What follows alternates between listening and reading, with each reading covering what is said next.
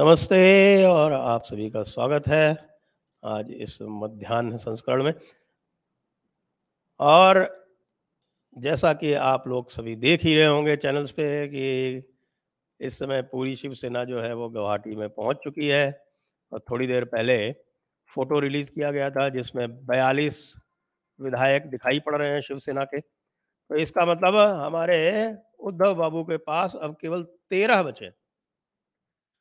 तो अब बयालीस और तेरह का मतलब ये है कि दो तिहाई के लिए चाहिए थे सैंतीस और सैंतीस से पाँच अधिक, यानी बयालीस तो अब एक नाथ शिंदे के पास आ गए हैं। तो अब असली शिवसेना जो है वो एक नाथ शिंदे की है।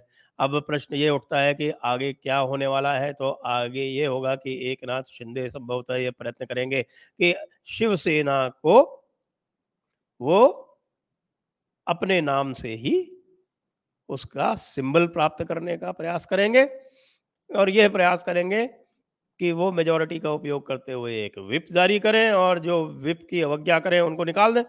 यानी कि हमारे आदित्य ठाकरे जी, जो कुरला के विधायक हैं, वो यदि विप का पालन नहीं करेंगे तो वो शिवसेना से निकाले जा सकते हैं।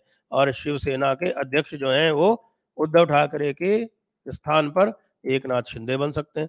उधर सांसदों में भी भगदड़ मच गई है। अब आप ये देखिए कि द्रौपदी मुर्मू के प्रेसिडेंशियल कैंडिडेट बनते ही उनके भाग्य से सारा कार्यक्रम आरंभ हो गया। उनके पास लगभग सात से आठ हज़ार के एक्स्ट्रा वोट तो शिवसेना के जो एम हैं, उनसे ही आ गए। और साथ में यदि सांसद भी आ गए तो आप समझ लीजिए कि उनके पास तो बिना बीजू जनता दल और बिना जेडीयू और बिना किसी के ही पूरा का पूरा उनका राष्ट्रपति का इलेक्शन पूरा हो जाएगा। अब मुझे लगता है कि फिर से एक बार विचार करना चाहिए कि अंततः यह स्थिति आई क्यों? और यह स्थिति क्यों आई?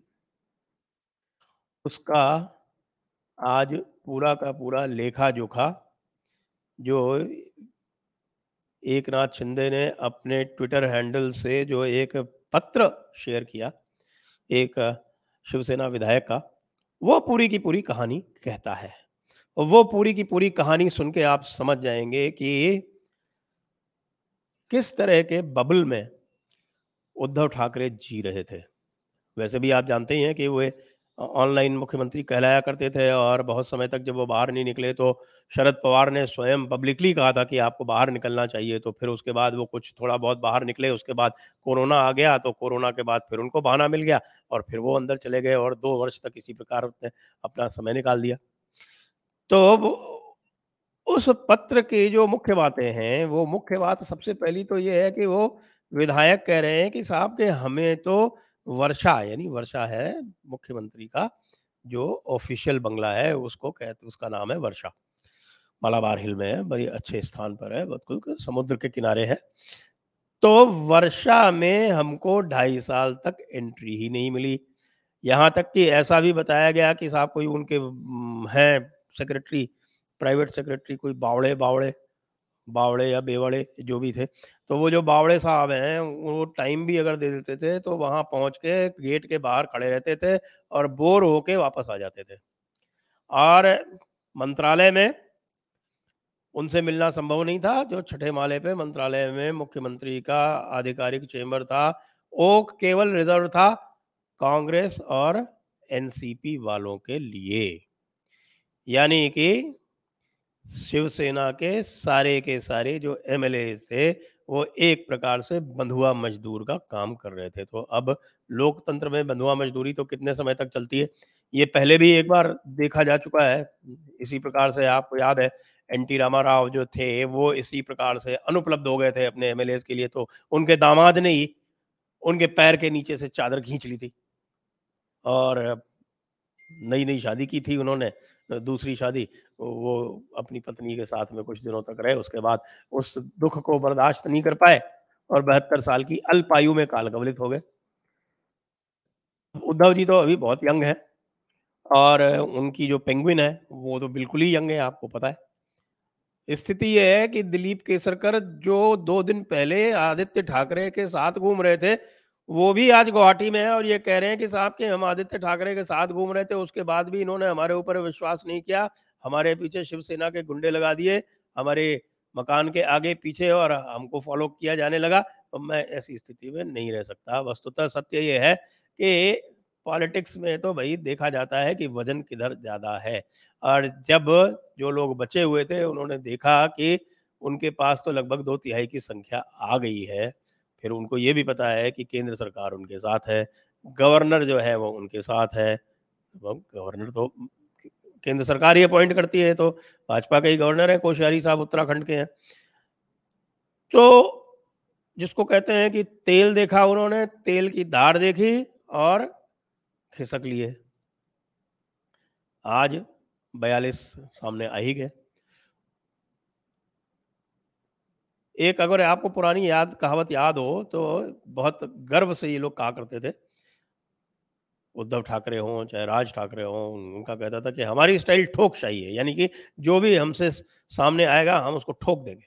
हम ठोक के अपना सारा काम करा लेंगे डरा धमका के। तो ये जो डराने धमकाने की स्टाइल है वो पब्लिक के साथ तो फिर भी कुछ हद तक चल सकती थी तब तक जब तक कि उनका राज है क्योंकि पब्लिक आखिरकार तो जब जाएगी आ, वोट देने तो उस समय तो वो बदला ले ही सकती है। ठोकशाही इन्होंने चलाई थी थोड़ी बहुत अपनी 94 से 99 वाला जब इनका राज था तो उसका नतीजा देखने को मिल गया। 99 में न केवल हारे 15 साल तक बाहर रहे।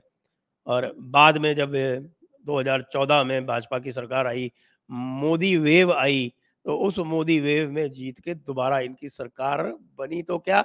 बल्कि 2014 में तो भाजपा की लगभग अपने अपने दम पर अकेली सरकार बन गई थी। शिवसेना अलग से लड़ी थी और उसको 125 के मुकाबले तिरसठ सीटें 122 आई थी भाजपा की, इनकी आई थी तिरसठ, लगभग आधी। तो ये इनकी स्थिति हो रही थी, वही अहंकार, ठोकशाही।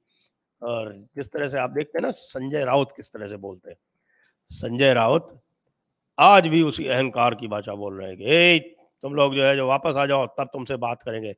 ए, इन लोगों को किडनैप कर लिया गया है। वस्तुतः किडनैप तो उद्धव ठाकरे की बुद्धि को किया था वो भी संजय राउत ने। जो व्यक्ति संजय राउत जैसे को अपना सब कुछ मान ले संजय राउत की सलाह पर चले संजय राउत की ठोकशाही की भाषा का लगातार हम्म, समर्थन करे और एक तरह से अपना दिमाग उसके पास गिरवी रख दे तो उसका यह अश्र होना तो वैसे भी लाजमी था। साथ में जो दूसरे प्रश्न है, जो मैं आपके बात कर रहा था उस पत्र के बारे में, उस पत्र में जो एक बहुत ही सनसनी खेज जो खुलासा किया गया, वो क्या है?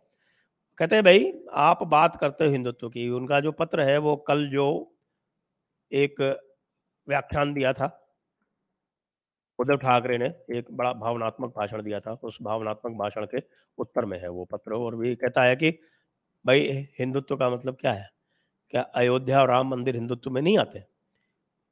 और जो लिखने वाले हैं उनके वो, संजय शिरास्कर नाम है शायद उनका।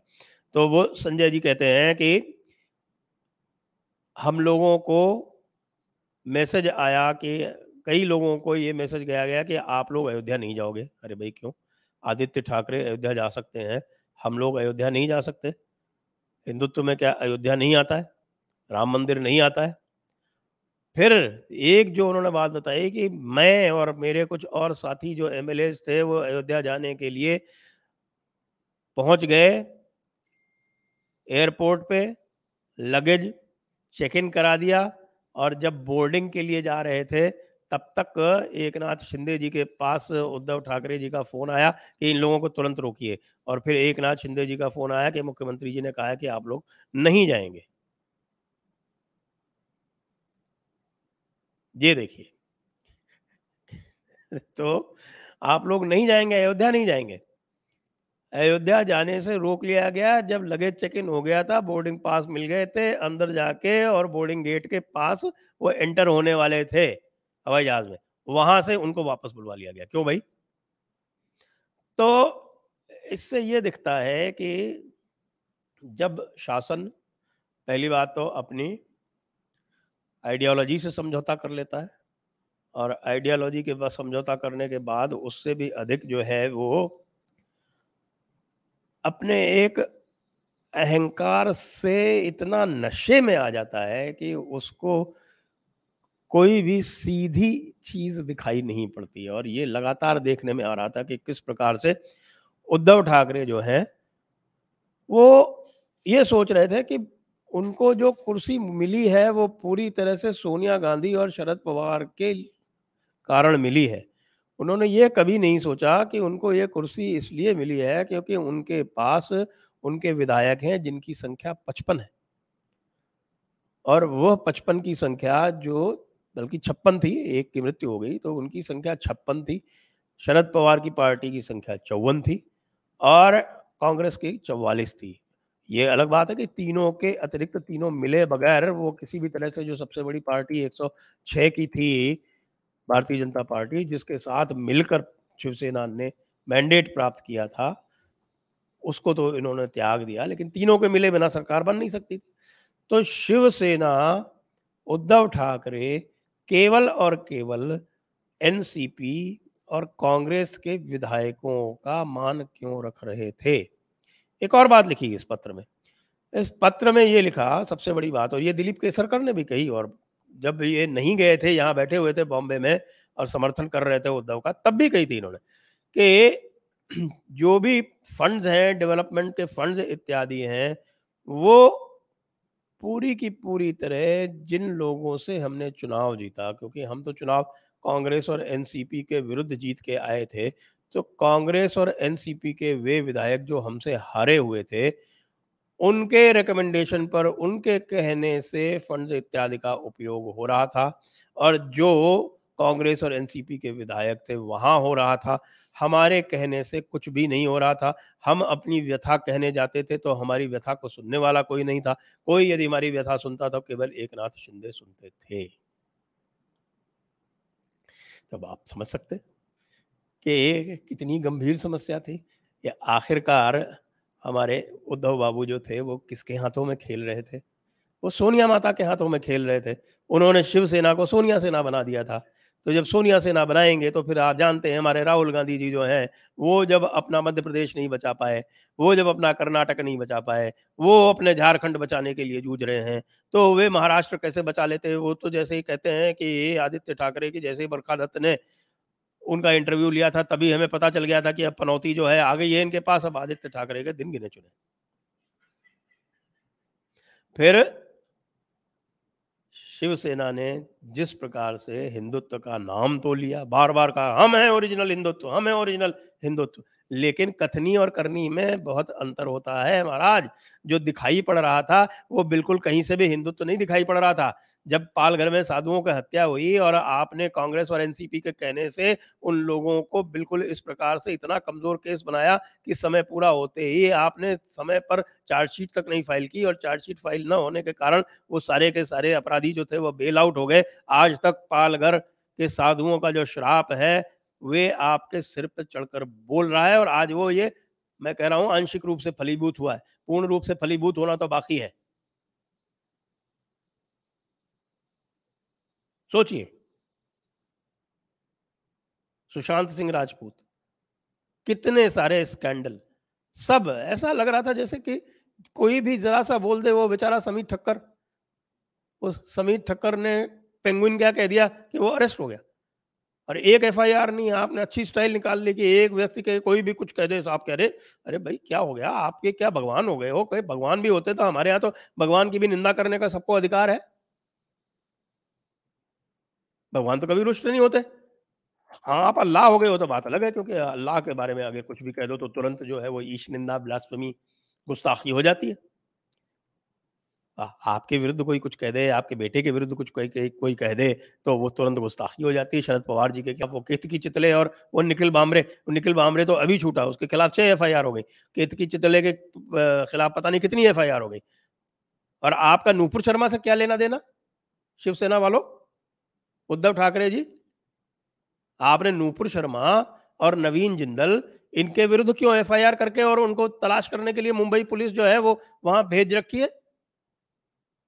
मुंबई पुलिस को इसी फालतू के कामों में लगा रखा था। आपने इसीलिए मुंबई पुलिस को पता ही नहीं चला कि कब आपकी चिड़िया उड़ गई। चिड़िया उड़ गई। क्यों? मुंबई पुलिस तो नूपुर शर्मा और नवीन जिंदल की तलाश में लगी हुई है। आपकी प्राथमिकताएँ आपको पता नहीं है। क्या क्या आपने काम नहीं किए? आपने जो राष्ट्रीय महत्व की परियोजना है, वो रुकवा दी। आपने जो मुंबई के विकास के लिए, जो महाराष्ट्र के विकास के लिए जो परियोजनाएँ वो रुकवा दी। यानी आपने मुंबई मेट्रो रुकवा दी। आपने बुलेट ट्रेन रुकवा दी। आपने दिशा सालियान और सुशांत सिंह राजपूत का इन्वेस्टिगेशन नहीं होने दिया। भाई, आप किसके लिए सरकार चला रहे थे? अब क्या रुक जाएगा? आगे नहीं होगा क्या? देवेंद्र फडणवीस बनेंगे, आपको पता है कि वो कितने काबिल एडमिनिस्ट्रेटर हैं। देखिए इनकॉम्पिटेंस और एरोगेंस ये सबके लिए है। ये देखिए इनकॉम्पिटेंस और एरोगेंस यानी अक्षमता और अहंकार। इसका जो कॉम्बिनेशन है, जो कॉम्बो है, जो मिश्रण है, वो अत्यंत खतरनाक होता है। वह निश्चित रूप से, निश्चित रूप से जिस व्यक्ति में होता है, यह कॉम्बिनेशन यह मिक्सचर उसको लेके डूबता ही डूबता है। और हमारे संजय राउत जी तो अभी भी बड़ी बड़ी बातें कर रहे हैं हम ऐसी चीज़ों से नहीं घबराते, हम शिव सैनिक हैं, हमने ऐसे ऐसे बहुत सारे तूफ़ान झेले हैं, रस्सी जल गई, ऐठ नहीं गई। कम से कम उद्धव जी यदि आप अपना राजनीतिक भविष्य ये बिन मांगी सलाह है लो चाहे नहीं लो। अपना राजनीतिक भविष्य यदि आप आ, आगे रखना चाहते हैं तो इस संजय राउत से तो पीछा ज़रूर छुड़ा लेना क्योंकि अभी और भी कुछ होने वाला है और भी कुछ होने वाला है। इसका मैं यहाँ पर भविष्यवाणी कर रहा हूँ वो ये होने वाला है कि आपकी जो संसदीय पार्टी है वो टूटेगी। आपकी संसदीय पार्टी टूटकर जो अभी आपके वहाँ पर अठारह सदस्य हैं। अठारह लोकसभा सदस्य हैं, वो टूटेंगे। और राज्यसभा के जो सदस्य हैं, वो भी टूट सकते हैं। संजय राउत को छोड़ के आपके पास कोई नहीं रहने वाला। कल तो कुछ कह रहा था कि साहब, अंततः इनके पास केवल दो एम रह जाएँगे। अब वहाँ बयालीस पहुँच गए हैं। तो आज फ़ोटो देख लिया आपने बयालीस का। इनके पास तेरह है। लोगों का कहना है कि अंत में शिवसेना के पास में यानी उद्धव ठाकरे के पास में, वो स्वयं तो एमएलए है नहीं, उन्होंने तो चुनाव लड़ा नहीं था एमएलसी बने वो। उनके पास केवल सुनील रावत, जो संजय रावत के भाई हैं, और आदित्य ठाकरे, ये दो ही रह जाएँगे। तो भाई देखो, क्या हाल हुआ? ये तो बिल्कुल उनका हाल हुआ कि साहब वो आई केरस वाली जो कहानी है सुना होगा आपने कि ग्रीक मैथोलॉजी में आइकेरस की कहानी आती है कि वो इतना अहंकार हो गया कि वो सूर्य से मुकाबला करने चल गया और बाद सूर्य के पास पहुँचा तो उसके पंख जल गए और वो नीचे ज़मीन पर आ पड़ा और फिर रगड़ रगड़ के मर गया। तो इनका जो अहंकार था वो उसी प्रकार का था, है? मैं तो सूर्य से लड़ूँगा। हर चीज़ में वही ठोकशाही वही ठोकशाही। पाँच साल तक उद्धव साहब जो थे फडनवीस साहब की सरकार में शामिल थे, लेकिन हर बात में वही नाटक, हर बात में, अभी तो बीएमसी आने वाली है, देखना अभी क्या होगा इनका। जो इनके प्राण वायु जहाँ से थी, बॉम्बे म्यूनिसिपल कॉरपोरेशन या आप कहते हैं बृहन मुंबई कॉरपोरेशन, वहाँ इनकी क्या स्थिति होने वाली है, अब आप देखिएगा। और एक नाथ शिंदे जी को बहुत बहुत बधाई। क्योंकि एक नाथ शिंदे संजय राउत के ठीक उलट दिखते हैं मुझे, कम से कम अभी तो ऐसा ही दिख रहा है क्योंकि जो भी समाचार आ रहे हैं, महाराष्ट्र वाले जो भी हमारे बता रहे हैं, कल वरुण उपासनी वो स्वयं पूना के हैं, उन्होंने बताया हमको कि बिल्कुल ज़मीन से लगा हुआ, कार्यकर्ताओं से लगा हुआ, जिसको कहते हैं धर्मवीर। आनंद दीघे के ऊपर जिसने फ़िल्म बनाई कि जिस प्रकार आनंद दीघे जो थे वो बाला साहब ठाकरे के बाद अगले माने जाते थे, उसी प्रकार बाला साहब ठाकरे इनको भी प्रेम करते थे, ऐसा कहते हैं। तो ये बाला साहब ठाकरे ने जिस प्रकार अपने कार्यकर्ताओं के साथ में सामंजस्य बनाकर रखा था, उसी प्रकार ये भी सामंजस्य बनाकर रखते हैं और थाने में इसीलिए बीजेपी कोई एंट्री नहीं मार पाई खास एक नाथ शिंदे के। लेकिन धन्य हो उद्धव जी और संजय राव जी का कि उन्होंने यह संभव करवा दिया। अब हिंदुत्व के नाम पर एक नाथ शिंदे जी भाजपा से हाथ मिलाएँगे तो हिंदुत्व के नाम पर कुछ करेंगे। हिंदुत्व के नाम पर औरंगाबाद का नाम परिवर्तन कराएँगे, ऐसी हम आशा करते हैं। हिंदुत्व के नाम पर हमारी बहन नूपुर शर्मा और हमारे भाई नवीन जिंदल को जो प्रताड़ित कर रखा है महाराष्ट्र सरकार ने, उसको भी वो बात करेंगे। यद्यपि देवेंद्र जी जो है, उनकी निंदा कर चुके हैं, लेकिन आपको पता है कि हिंदुत्व के नाम पर लोग आए बाएँ हो जाते हैं ना, क्योंकि थोड़ा बहुत वो सबका विश्वास वाला समस्या आ जाती है। लेकिन चूँकि अब एक हिंदुत्व के नाम पर एक नाथ जी जा रहे हैं तो हिंदुत्व के जो भी विषय हैं, उस पर वे मजबूती से जिस सरकार को वो समर्थन करेंगे, उसको भी चलवाएँगे, ऐसी आशा के साथ मैं आज अपना यह विषय यहीं समाप्त करता हूँ और मैं कुछ प्रश्न ले लेता हूँ। Hardik Vyas. Sir, if they get a Shiv Sena election name, then will they can access to party fund too? Or will it still stay in control of Thakre? If they get the Shiv Sena registration in their name and uh, they, he, gets the uh, rightful Eknath Shinde, he proclaims himself as president and is recognized as president, then all the funds that Shiv Sena has will come to him. Next. विशाल कोठारी, आपने कल बोला था कि अगर शेखनाथ सिंधे एम का CM बनने का ऑफ़र एक्सेप्ट कर लेते हैं तो वो उनका राजनीति का जीवन समाप्त कर देगा। इस पर थोड़ा और बताइए। हाँ तो मैंने जो कहा था, वो तो मैंने उसको तो उन्होंने बिल्कुल तुरंत ही साबित कर दिया ना। जैसे ही पवार साहब ने कहा और इन्होंने आके कहा कि भाई सेना का ही कोई चीफ मिनिस्टर बन जाए, मुझको कोई आपत्ति नहीं है। जो उद्धव ठाकरे ने कल अपने भाषण में कहा, और मुझे बिल्कुल लालच नहीं है, मैं वर्षा छोड़ के जा रहा हूँ, ये सब जो उन्होंने नाटक किया, उसका तो तुरंत ही उत्तर दे दिया था। मैंने कहा, देखिए, हम हिंदुत्व को चीफ मिनिस्टर के पद से अधिक प्रेम करते हैं, हमें चीफ मिनिस्टर बनने की कोई चाह नहीं है, एनसीपी और कांग्रेस के साथ मैं नहीं जा सकता। तो निश्चित रूप से एक नाथ शिंदे जो है, वो अपना भविष्य पहचानते हैं। सब लोग जो है, क्या हुआ है? सब लोगों को यही तो डर लग रहा था ना? अंततः हुआ क्या है? सबको यही डर लग रहा था कि हमारी चल नहीं रही, हमारे कहने से फंड्स नहीं दिए जा रहे, हम अपने कॉन्स्टिट्यूंसी की सेवा नहीं कर पा रहे हम हिंदुत्व के नाम पर जीते थे, उस हिंदुत्व को हमने पूरी तरह से धोखा दे दिया है। अगली बार तो हमारा सुपड़ा साफ़ है। तो वो जो डर था, वो तो इसके नेपथ्य में कहीं था ही ना। Next Omkar Joshi. Mastermind to finish a true Hindu party is Sharad Pawar. What do you think, sir? True Hindu party तो कहाँ फिनिश की? शिवसेना के तो अधिकतर लोग जो हैं मेजोरिटी क्या है। मुझे तो लग रहा है पचास तक आ जाएँगे पचपन में से। इस समय तो बयालीस तो हमने देख ही लिए। तो शिवसेना ने तो हिंदुत्व को और प्रकड़ प्रगाढ़ कर दिया। जो नकली हिंदुत्ववादी थे उद्धव ठाकरे और संजय राउत और उनके पुत्र और उनके कुछ और निकटस्थ वे एक्सपोज हुए हैं और ऐसे लोगों को तो एक्सपोज होना ही चाहिए था।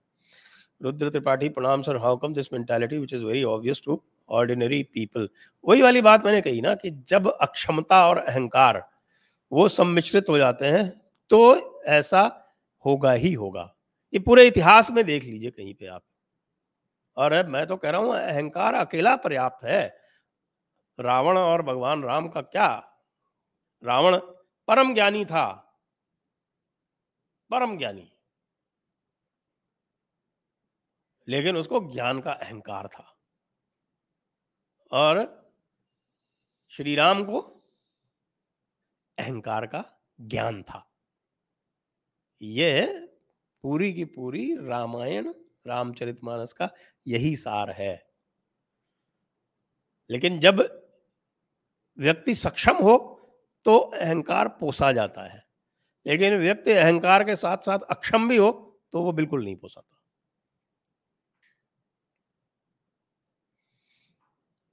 Rishabh Maheshwari do think what is happening to Sena is a lesson for top BJP leadership to